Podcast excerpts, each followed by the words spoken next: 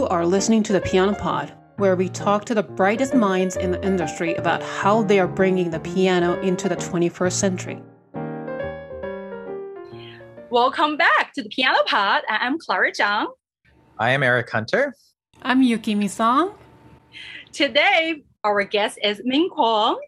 Korean born American pianist Min Kwon excels in versatile career that encompasses uh, concerti, solo recitals, and chamber music appearances, while in high demand around the world as a pedagogue, art educator, and administrator. She has held professional engagements in over 60 countries on seven continents and all 50 US states, and currently is a professor of piano at most Mason Gross School of Arts, Rutgers University since 2002. Dr. Kwon is also the founder and the director of the Center for Musical Excellence, CME, a nonprofit dedicated to mentoring and supporting gifted young musicians. She served as co-director of Vienna ConcertoFest in Austria and is the first music alumni to have been invited to serve on the Juilliard School Council in New York. Emin Kwon is also a Steinway artist. Thank you so much for joining our show, Professor Kwon. It's such an honor to have you. welcome. you. Hello. Thanks, thanks, for thanks for having me. It's always a pleasure to be with fellow pianists and piano teachers. Absolutely. Thank you so much. So, how was your summer? I saw you were in Oh, Vienna for I a while. begin? Yeah, I had a very, very eventful summer. a lot of it was dedicated to my project, America Beautiful.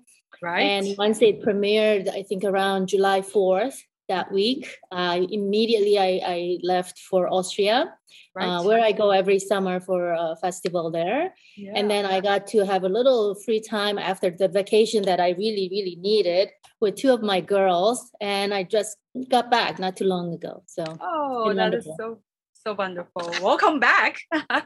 thank you. You too. I know you it was like a dream, right?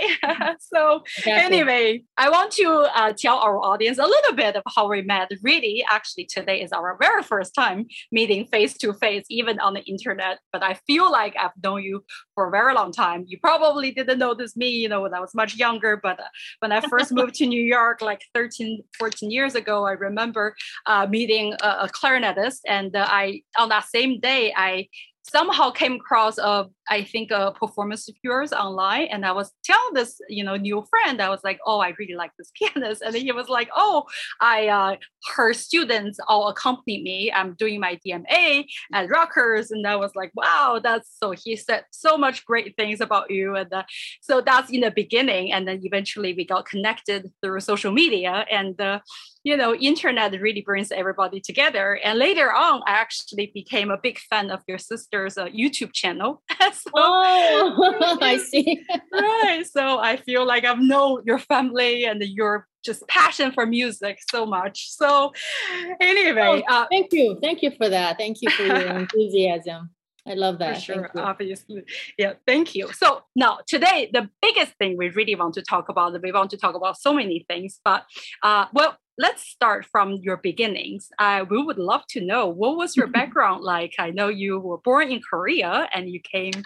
Um, how how Yeah. was it like? Yeah.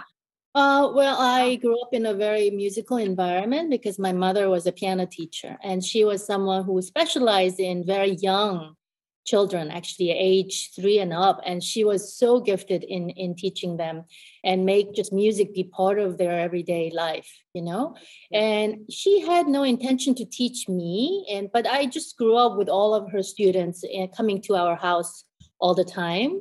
And I think it was actually when she was out, she had an assistant teacher, and the assistant teacher found me at the piano and you know trying to play it by ear and also i heard that whenever her students my mom's students would make a mistake i would always go like this you know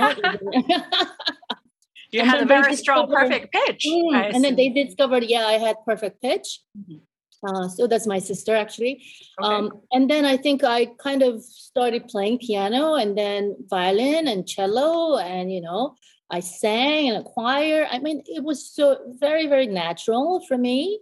Um, and it only like maybe when I turned 11, 12 and you know there's a very famous art school called Yewon in in Seoul, and I think I wanted to go there. And my mom said, you know, you have to pick one instrument. This is just getting too much. Right. You know? Too many Yeah. choices. Hmm. So that's when I picked piano and I became see. serious with it. And then just a couple years later, I got into the school, Mhm. Yewon. Uh, it's art school with music, dance, and pre-college Right. program. But except it was a middle school every day thing. And then after a couple of years, maybe not even, I came to America and I went to Curtis, and that's where it all began. Wow, that is such a fun actually experience from the beginning. You know, sometimes oh, I know a lot of musicians. We are, you know, I grew up in the long, long generation in China, so we were kind of like given one instrument. If you do it, you do it well. Otherwise, you don't even do it, right? So. Oh, And you had many instruments to choose from, it seems Hmm. like.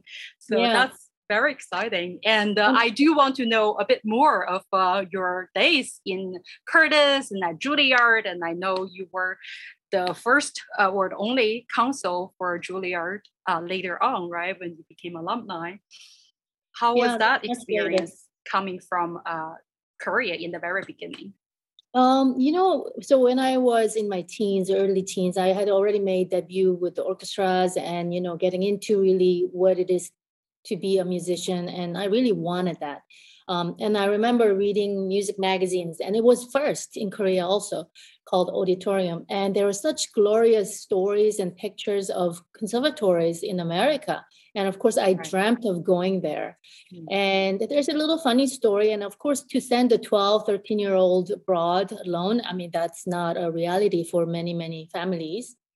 And but I was very lucky that my father, company that he worked for, had these branches. So he had an opportunity to go work abroad. And I remember him knowing my my desire and wish to go abroad and study at the time. First, he was assigned to go to Norway, Oslo, Mm. Norway, because he worked for a shipping um, company, shipbuilding company of Hyundai. So. Norway, and and and I remember saying, you know, no way, I'm not going there. No way, Norway, no, no, I'm going to go to America. I'm going to go to Curtis. So he turned that down. And then the following year, or, you know, and then he said it was London, you know. And, you know, now looking back, of course, any of those countries would have been fine. But I was very stubborn about going to Curtis. So we said no to London. And then finally he comes, yay, New York, you know, New Jersey, Right. New York. So that's that's how we came. And it was just like a month or two before the audition time at Curtis. So I remember really like, you know, cramming to Mhm. to uh, prepare the audition pieces and all that. Um, and then once I got in, I remember my teacher at the time was, you know, Eleanor Sokoloff. Um, God bless her. She was 106 and she just passed away last year. Oh, Yeah. sorry to hear. And when I, you know, first went to her, she was seven, in her 70s, and I thought she was old then, but you know, old by age. But you know, she, you know, my lessons with her was at 7:30 a.m. Can you believe it? Because I had to go to middle school, high school after my lesson, which started at 8:45.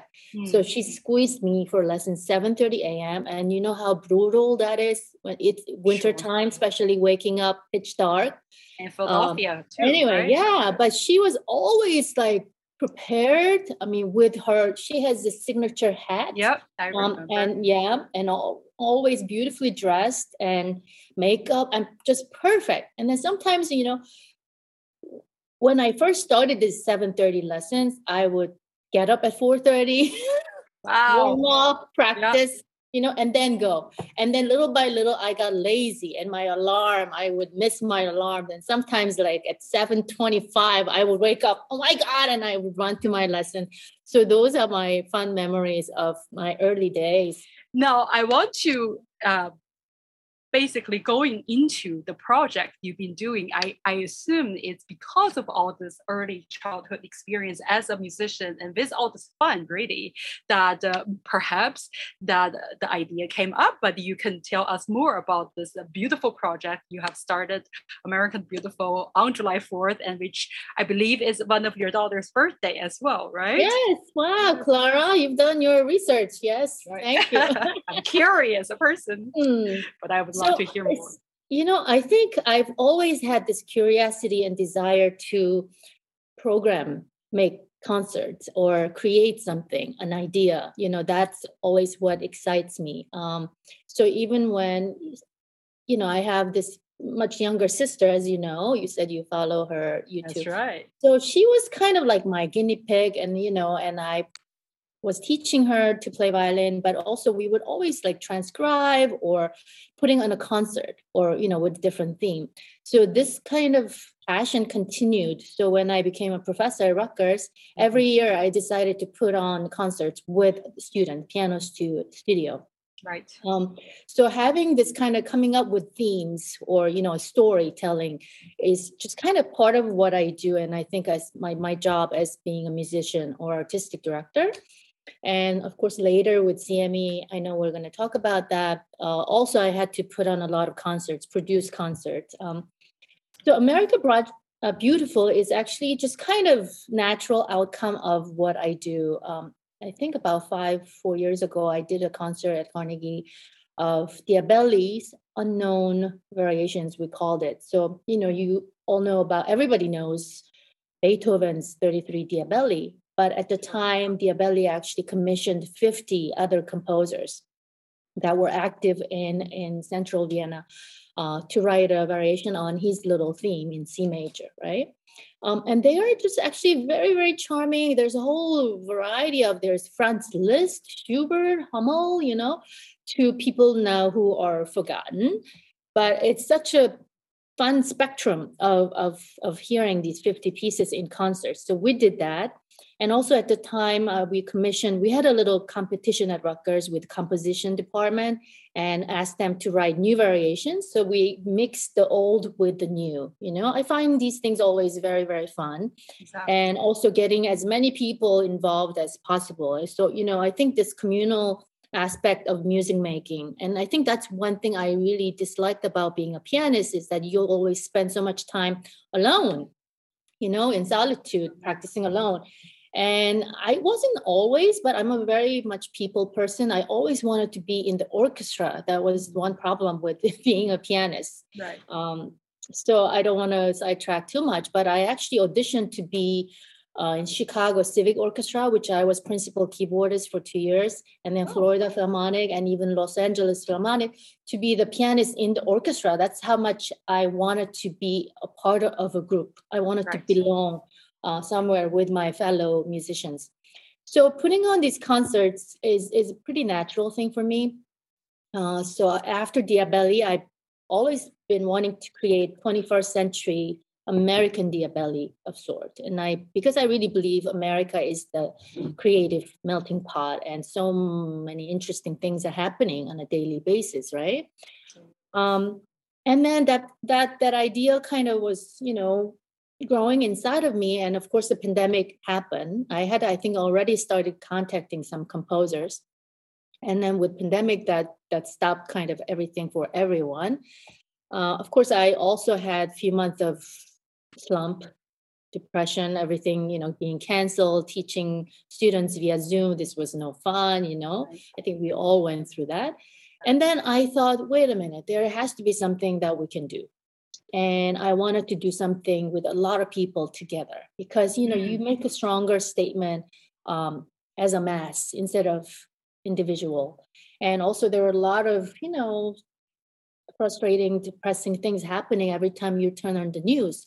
And we were all watching in our own bedroom in our corner just being you know sad or angry or conf- confused about the status. But then can we do something positive? Can we turn it around for something new and creative? And and mostly because you know my kids were home virtual schooling they're too young to understand what is going on when they grow up and read about the time 2020 or pandemic. Is this all they're going to read about? You know why don't we create something that in 2020 this also happened?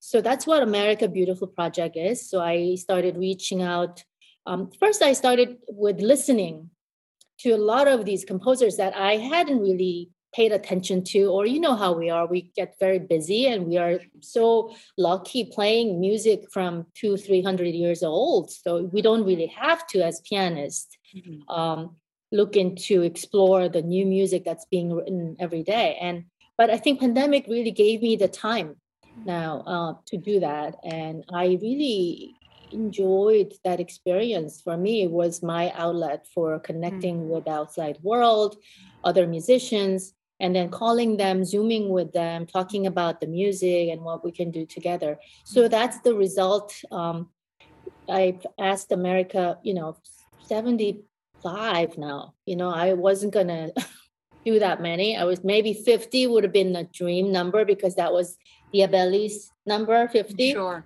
Hmm. But then it just grew and more people came on board. They kept saying they, you know, many said no also, but um, many said yes.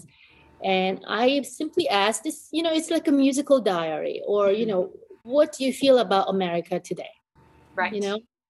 And I think it's a really beautiful snapshot of the time, mm-hmm. very intense time that we experienced together.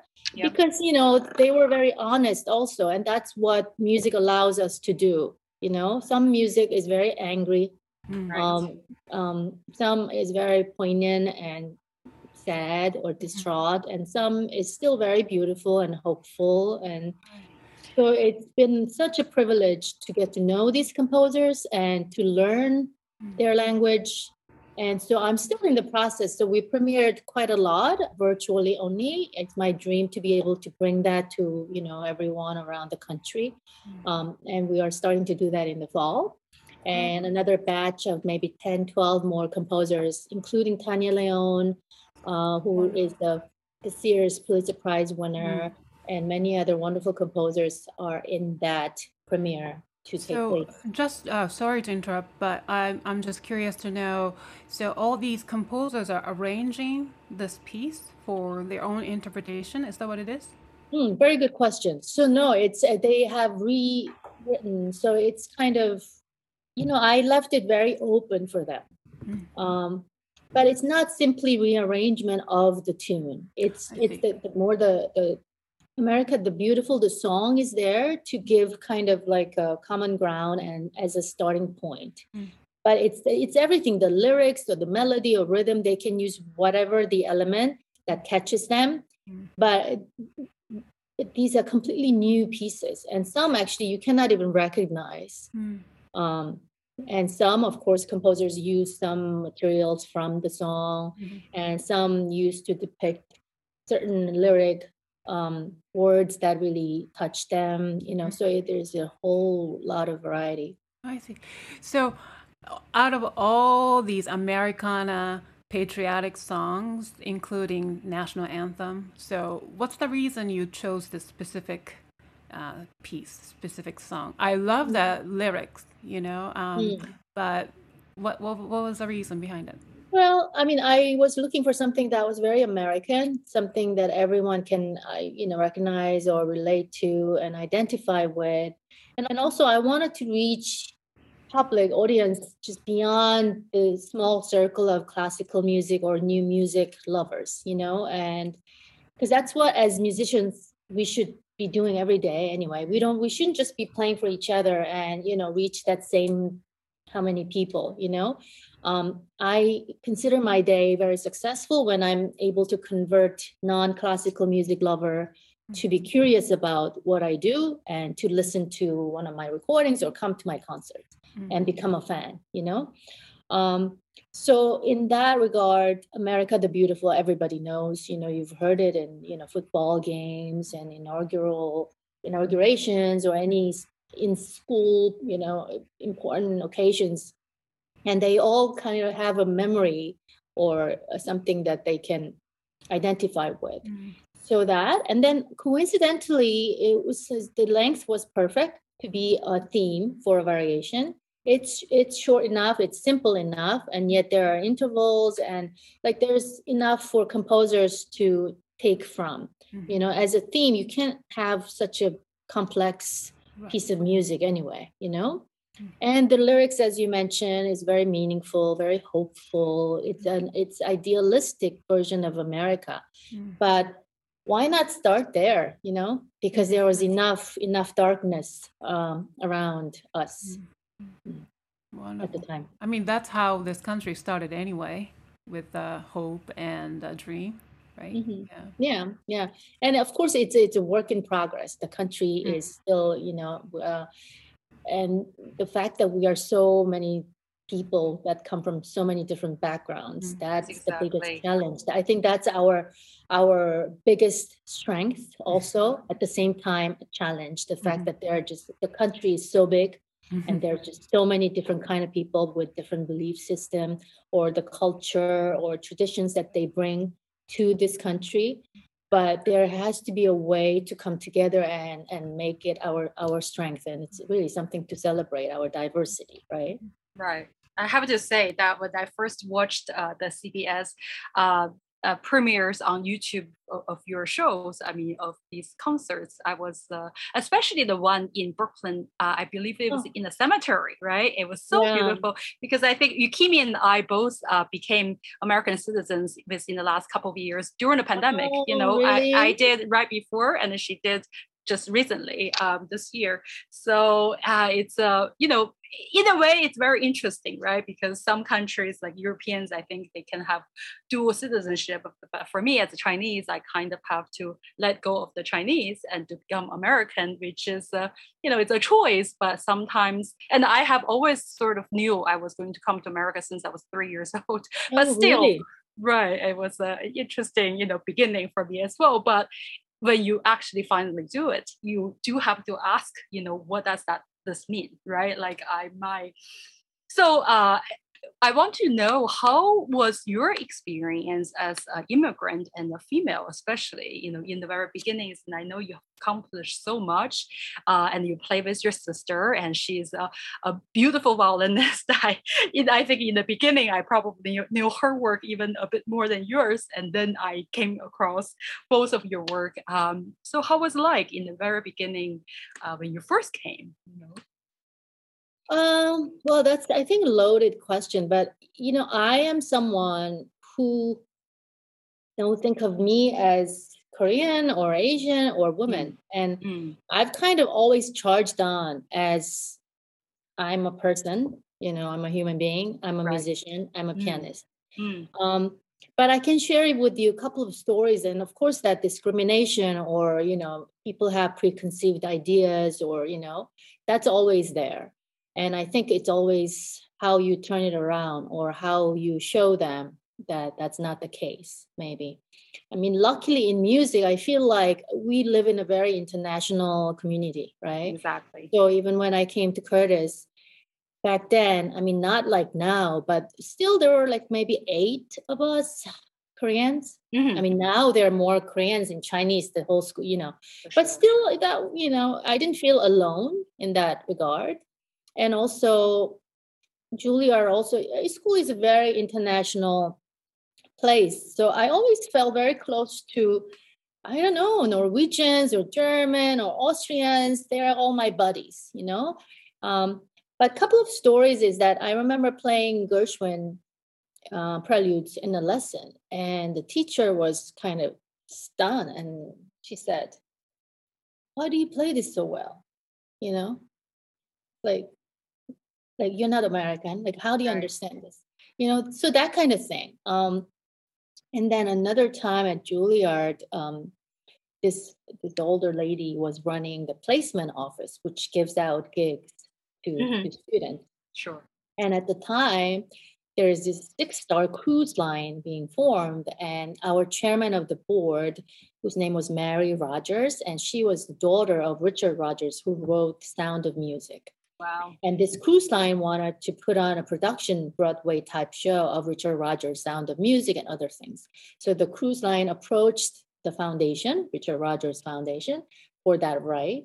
And I think Mary was very clever in making a deal negotiation in that, you know, I will give that to you if you invite some of our top Juilliard students to come out and perform. So it was kind of she was a pioneer in that, and nowadays cruise uh, industry, well, not before pandemic, is very very popular. But this was uh, our Juilliard students started to go and perform little classical concerts on board, Mhm. and it's a great experience because you reach this kind of patron, and you have a captive audience on the ship. And you get to travel around the world and see and socialize it's a great opportunity but anyway and then i i started to hear from my male um, classmates studio mates that they were being invited to go out you know and it's funny story but at the time i'm thinking wait a minute why just them like I, I was winning all the competitions. I was, you know, I won Gina Bachauer, I won the concerto competition, everything at the time. But how come they never asked me? So I asked the lady actually who books these musicians. And you know she's told me? She said, This is not a job for you. It's not a job for a girl, you know? So I remember that. And I'm thinking, why not? Why is it not? You know? So um, I'll tell you something that I only share with very few people. Well, now it's going to go out in public. So I, you know, I didn't stop there. So, you know, I wrote to the cruise line Wow. I wrote her a letter. And at the time, my right. sister and I, we had our, we were the first Koreans to record for BMG, which was That's Red, right. Red, Red, yeah, label, RCA right? Red Seal. I put the CD in and I said, you know, I'm hearing a, a lot of my friends are starting to go and perform. And I said, we would love to do that as well, you know, and I'm so and so.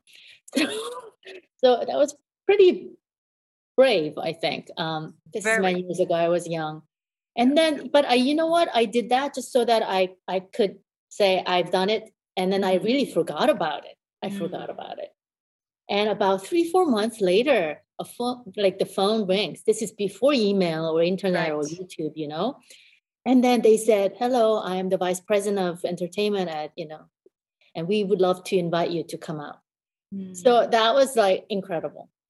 Mm. oh my gosh. Yeah. That's- so for many years that actually became and we became one of the more most popular um i don't i don't want the, the i don't want to say entertainers what do they call it? A guest artist on mm-hmm. board. For um, sure because they also all the guests actually do a little like SAT type of survey at the end and they vote for their favorite musicians or mm-hmm. favorite guests. And it was always us classical musicians which was right. very unusual you know um, yeah, so my sister and I, we did that together, and I did that alone, and that's been our summer gig that's for amazing. many years. And and you have no idea how many friends I made um, wow. along this ride. Because one thing about concerts is that you play a concert, you fly in, and you play a concert, and maybe you say hello to people, you know, at the reception. You sign the CD and bye bye, and you never see them again.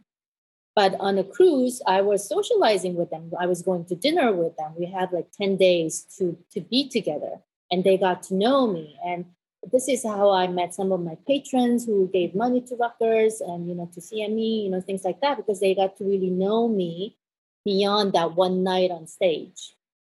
You know, they got to know me, my passion, what I would like to do, and, and started supporting me that way. Exactly. Well, thank you for sharing those uh, beautiful stories. You know, because the reason I ask is because I think, you know, uh, even when I first came to the U.S., I was again in Kansas, and I came with my best friend, and we played a lot of gigs. You know, we were very young, we didn't even speak English, but somehow, and I, I, I think your story it will inspire the generations musicians to come, right? Because being a musician really it's uh, one thing we have to learn to be entrepreneur right? We, we have to be humble but we also have to learn to um, well if i don't say beautifully it would be like we have to learn to sell ourselves or at least we can't just uh, sit in the practice and practice in 10 hours and not have anyone know who we are. And so and especially like I, you said you know all the first for you and your sister to to just be out there and as classical musicians right? Sometimes uh,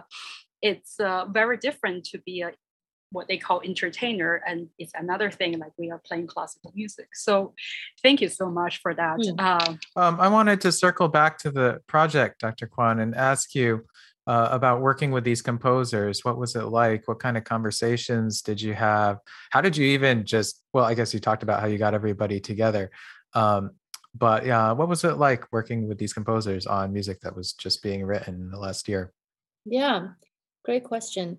So I wanted to say this has been for me personally a perfect pandemic project because also without it, you know, silver lining in, in everything is that I would not have imagined working with these people. They are not always in New York, you know, they are really all over the country and people become busy.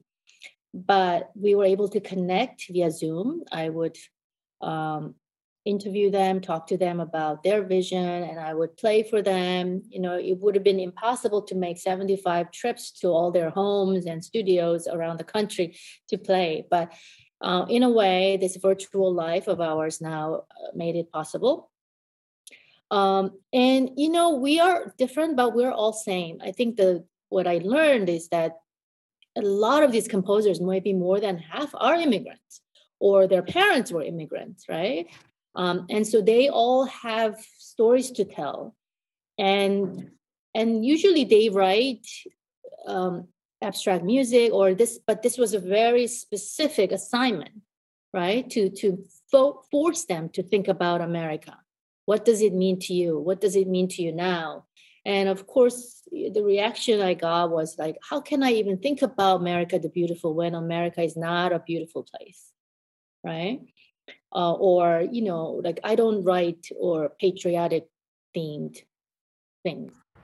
Um, but and then it took some convincing eh, for me to do um, which is yes america is not beautiful and this is why we have to do this now right? And this is kind of artist's responsibility to uh, put like kind of lens on what is going on and you know and also having all these different types of music styles of which they write. I mean, there's some experimental music where I'm like literally, you know, clusters, tone clusters banging, and then there's like little play of 12 tone. There's uh, rock and roll. Um, or film style music there's indian there's syrian influence you know it's just it, it's mind boggling actually and for me to put myself in their shoes you know, I can't say I'm. I come from very traditional. You know, I went to Curtis and Juilliard and played all the standard concertos and repertoire, right? So my heart and it will always be with Schubert or Schumann. You know, that's the music I I used to identify with, right? So, and I'm not one of those new music specialists that I that I was always playing this new music. I had plenty of premieres, and when the music speaks to me, I play them but this was a real really different experience as you can imagine. But yeah. experience that i loved i enjoyed i thrived on so much because if something like a language is a little unusual like mm, what what does this mean? Why does this sound like this? You know? I had an opportunity to to talk to the composer about it right? Mm-hmm. and as we all know it's something you cannot do. You can't pick up the phone and call beethoven why did you do this? But i could do that with these people. And the minute I talked to them, I mean, it like solved the problem, like the passages I was struggling with, like because I knew where they were coming from. Right. And I just felt like this is such a great lesson in not just music, but um, how we interact with each other, you know, or how we communicate. You know, mm-hmm. we don't, we meet someone for the first time or second time, we don't really understand why is he like that or why is he saying that? But if you take the time to go back to the intention of, you know, oh, this is why, you know, that just like takes care of so many things. And I just love that that process. Yeah, totally. I mean, you're exploring the whole relationship between the performer and the composer and the audience, right? And how they how we communicate their intentions. I, I want to circle back a little bit um, because I loved how you were talking about how you had to convince some of the composers, and especially during a dark time, what does America the Beautiful mean, right? And um, um, and I just want to know what does being American mean to you, and what does this country represent to you? How do you see it? Mm-hmm. Um, I I love the fact that America is a country that well welcomes all of us. It it did right and our parents and it's a country that you can claim to be mine you know and we all made that choice and it's that doesn't happen in other places in the world necessarily right and I truly feel American, whatever that means. And I think that's the beauty of it. Beauty of our country is that it American dream, as corny as it sounds, really was possible for me. And when I look back, could I have had all these amazing experiences had I just been growing up in Seoul and, and living there, as cosmopolitan as the city is now and the country is, you know? Um, and also, I like the fact that for one of the interviews with the Financial Times for America Beautiful Project, I had to actually count up how many students that I have encountered or I have taught. And it, they, it was like 33 countries, and it was mind boggling. You know, many of them I taught in America, not only at Rutgers. I and at Rutgers I had like very international studio about like 22 countries, students from 22 countries. Yeah, but going to festivals or going to festivals abroad, you know, and I think being American allowed me to do this and and also the second thing is that being an, in America or being American is all about possibilities, and mm. and also having that influence of so many different things. Um, that's what's beautiful. I think one of my composers actually said that when asked, "Who was your influence?" You know, is it Mahler? Is it Beethoven? And he said, "No, I'm American." So rock and roll, you know, is my influence, and it's um Actually, Melinda Wagner, also a Juilliard faculty member, composer, Pulitzer Prize winning composer, wrote me a piece. And it had influence of like um, all these names that escape me. But it's it not only Charles Ives, but it, it's Carole King. And you know, it's like very varied cultural life that America is. Mm-hmm. You know what I mean? And yeah, this is. I find that very exciting. Mm. Yeah, this is actually a question I've been exploring a lot on my own lately. How do composers develop their own sound? And more and more, the answer I'm finding is well, you just copy other people. And then since everybody's tastes are very individual, you know, you're pulling from all different areas after a while, and that becomes your sound. Mm-hmm. I think it's a process, just like us as a musician or performer finding us our sound, you know, through through the language of Schumann or Chopin, right? But mm-hmm. it's ultimately you who who is speaking, um, and that's I think the ultimate and kind of never ending pursuit of of being an, an artist and i think that's why at my age right now i mean I, I, I am learning more now than i feel like i did when i was in my 20s mm-hmm. and every day at the piano is is so much more fun now you know? Um, and i want to continue to grow until i'm 100 like that. This concludes part one of our interview with min kwon Tune in next time to learn about her biggest artistic influences and how she created the Center for Musical Excellence to support young musicians in their careers.